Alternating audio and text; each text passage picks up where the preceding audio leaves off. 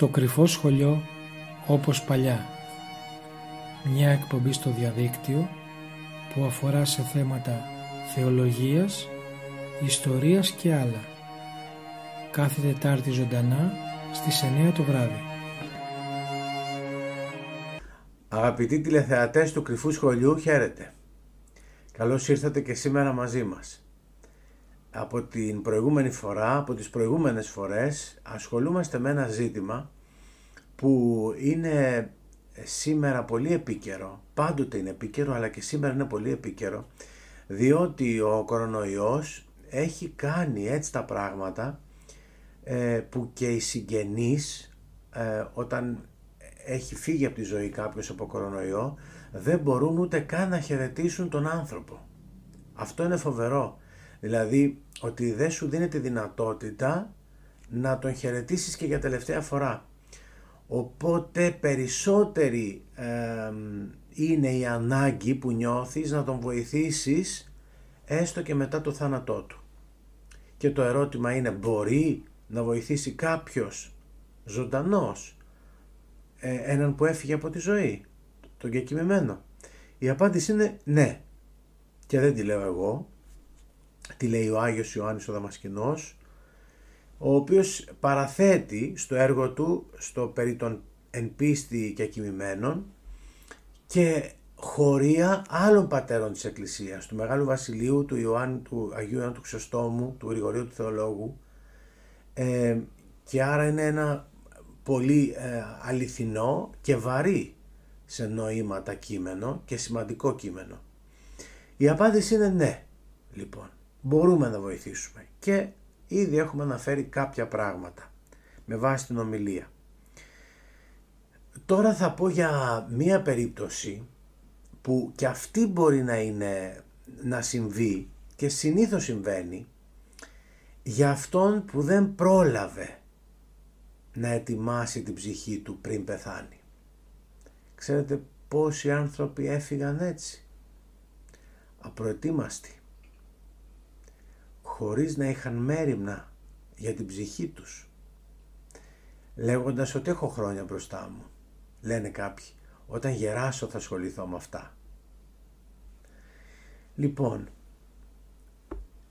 για κάποιους λόγους, εκούσια ή ακούσια, φτάνει να συναντηθεί με το Θεό ο άνθρωπος που έχει φύγει από τη ζωή και εμείς που μένουμε πίσω, οι συγγενείς, οι φίλοι, οι γνωστοί, έχουμε τη σκέψη μας σε Αυτόν.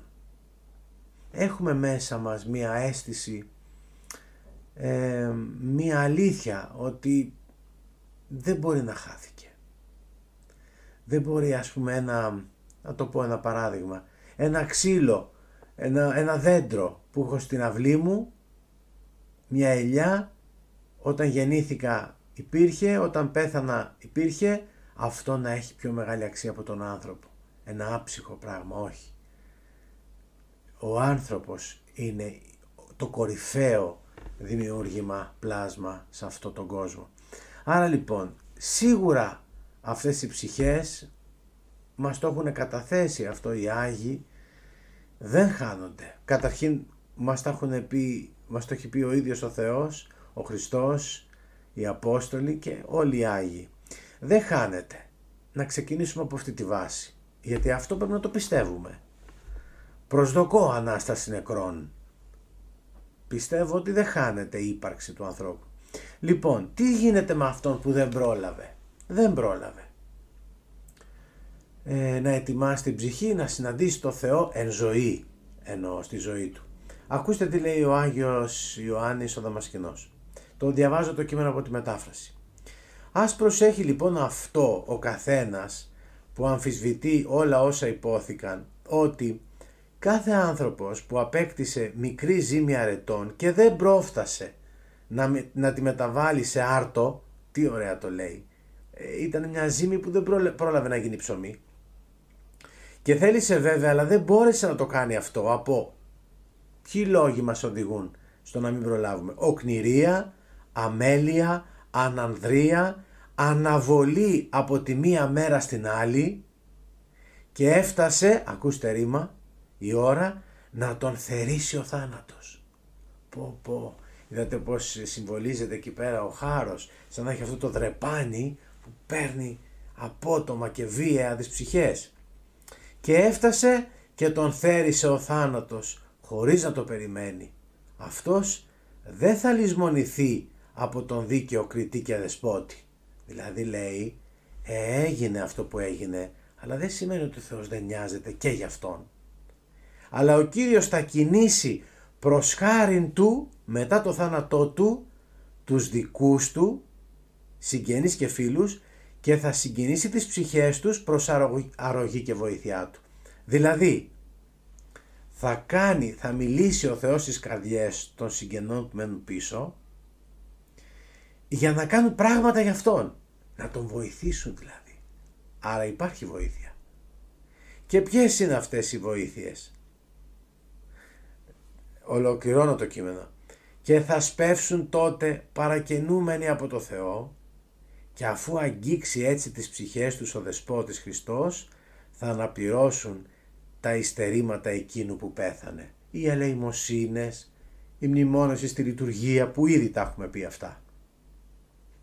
Τι λέει δηλαδή εδώ; Μη στενοχωριέστε για αυτόν που δεν πρόλαβε.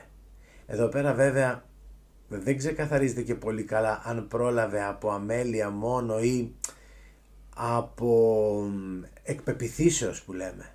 Γιατί κάποιοι δεν θέλουν το Χριστό στη ζωή τους ε, με κατασταλαγμένα. Δεν σε θέλω στη ζωή μου του λένε. Δεν είναι ότι δεν πρόλαβα να πάω στην εκκλησία που κάποιοι λένε δεν προλαβαίνω να πάω, θέλω αλλά δεν προλαβαίνω. Εδώ ε, είναι πολύ σημαντική αυτή η λεπτομέρεια. Πάντως θα κινήσει τις καρδιές των συγγενών για να τον βοηθήσουν μέσω των μέσων της ελεημοσύνης κτλ. Λέει και κάτι όμως παρακάτω, δείτε το και αυτό. Αντίθετα, δίνει απάντηση σε όσα λέμε. Εκείνος που είχε ζωή αμαρτωλή, ζυμωμένη ολόκληρη με αγκάθια και γεμάτη από ακάθαρτες ύλες, ο οποίος ποτέ δεν πορεύτηκε με τη συνείδησή του, αλλά χωρίς φόβο και με διαφορία κυλιόταν στις δυσοδείες των ειδονών, ικανοποιώντας τις ορέξεις της σάρκας, χωρίς να φροντίζει καθόλου για την ψυχή του και έχοντας καθαρά σαρκικό φρόνημα, όταν φτάσει να φύγει από τη ζωή, γι' αυτόν κανένας δεν θα πλώσει χέρι βοηθείας. Αλλά όλα τα δικά του θα γίνουν έτσι, ώστε να μην βοηθηθεί ούτε από τη γυναίκα του, ούτε από τα παιδιά του, τους αδελφούς, τους συγγενείς, τους φίλους του γενικά, επειδή ο Θεός δεν τον έχει μετρημένο ως δικό του. Κοιτάξτε, δεν είναι εδώ αυστηρή γραμμή του Θεού. Ο Θεός είναι πάντοτε έσπλαγνος, απλά σέβεται. Ο Θεός όταν τον κάνεις στην άκρη, σέβεται και πηγαίνει εκεί που τον έβαλες. Δεν μπορεί να σου επιβληθεί. Δεν μπορεί να σε αναγκάσει να είναι κοντά σου. Αυτό είναι το ένα που θέλω να πω. Τώρα, θέλω να σας πω και κάτι άλλο. Τώρα,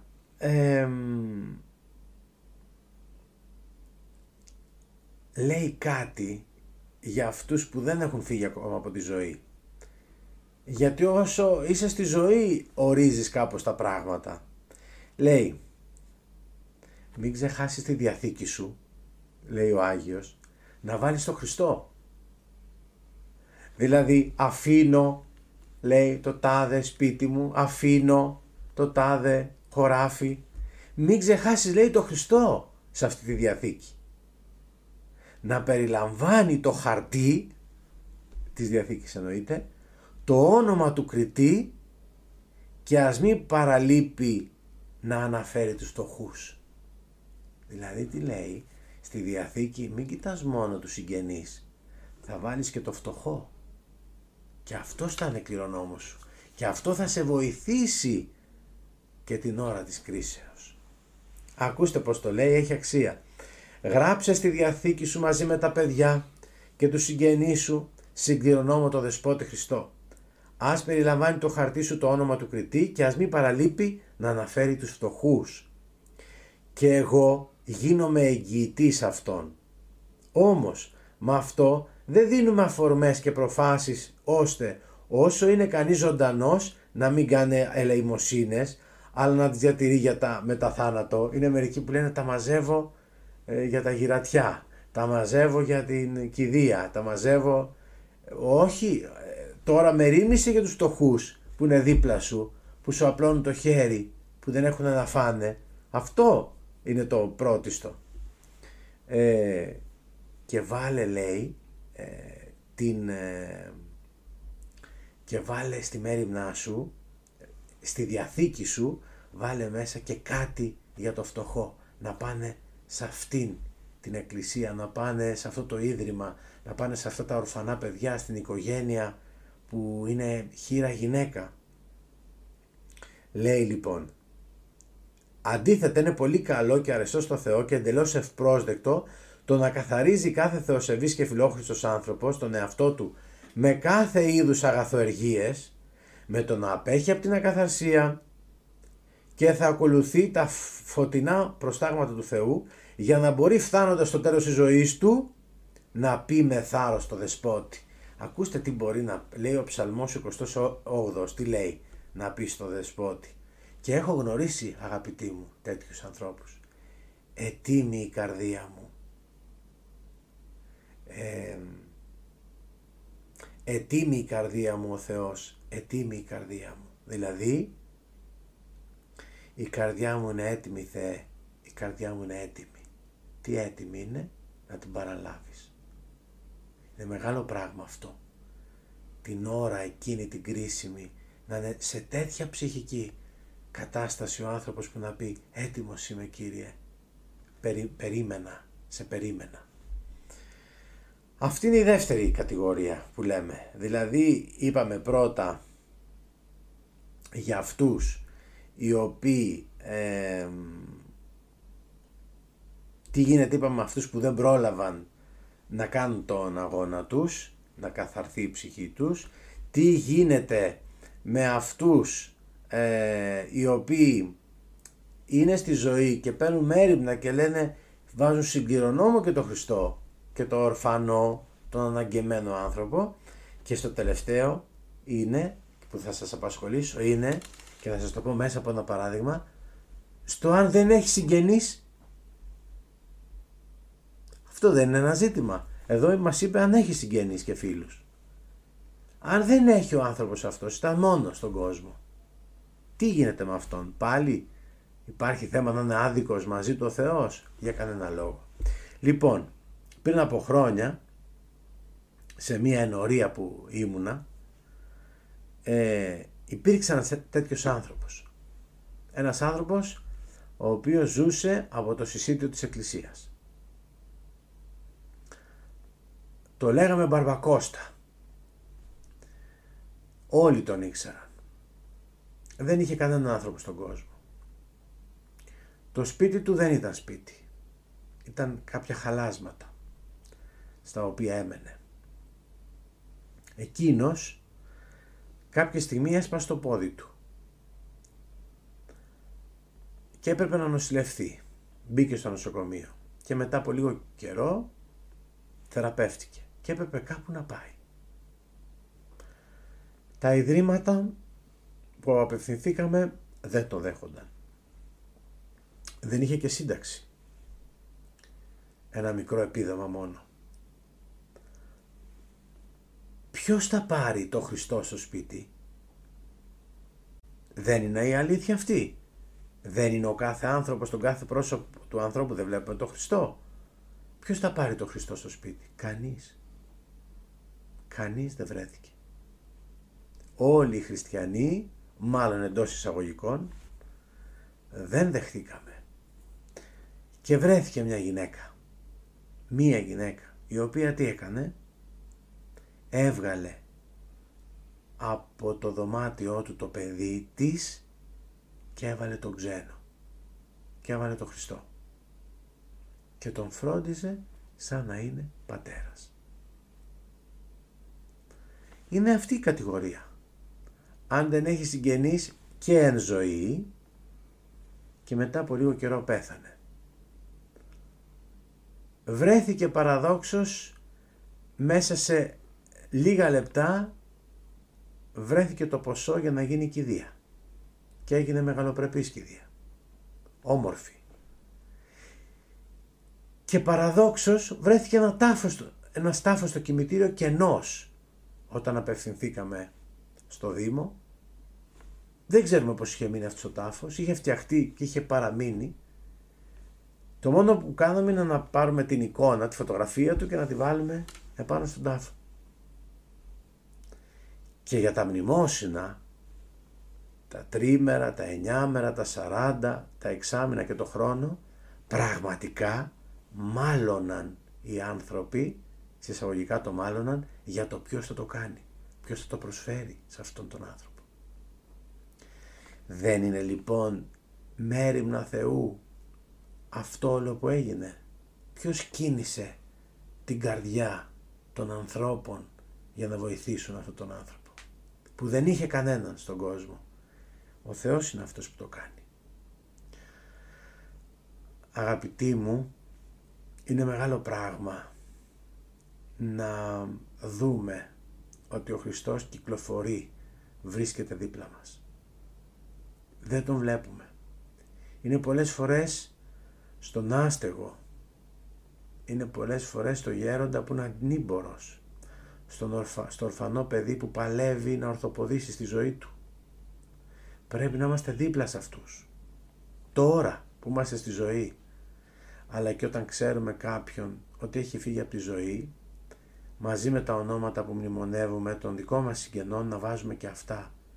Και πιο πολύ θα μας δίνουν χάρη και θα μας βοηθούν αυτοί παρά εμείς αυτούς ειδικά κάποιες ψυχές που έζησαν στερημένες, ταλαιπωρημένες σε αυτή τη γη, έχουν βρει μεγάλη, βρίσκουν μεγάλη ε, ανάπαυση και χαρά μετά το θάνατό τους.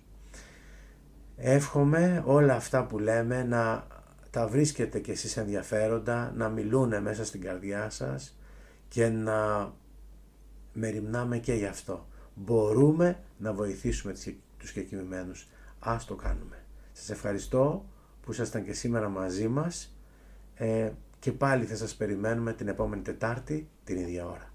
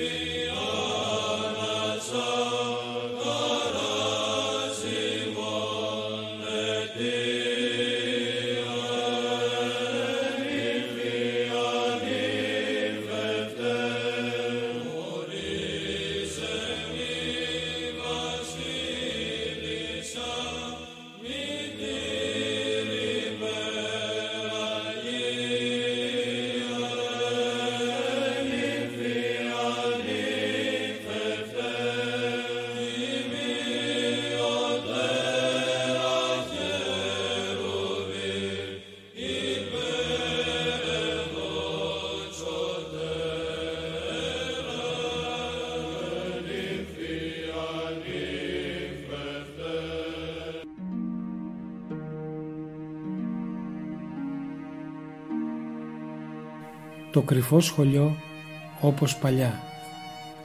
Μια εκπομπή στο διαδίκτυο που αφορά σε θέματα θεολογίας, ιστορίας και άλλα. Κάθε Τετάρτη ζωντανά στις 9 το βράδυ.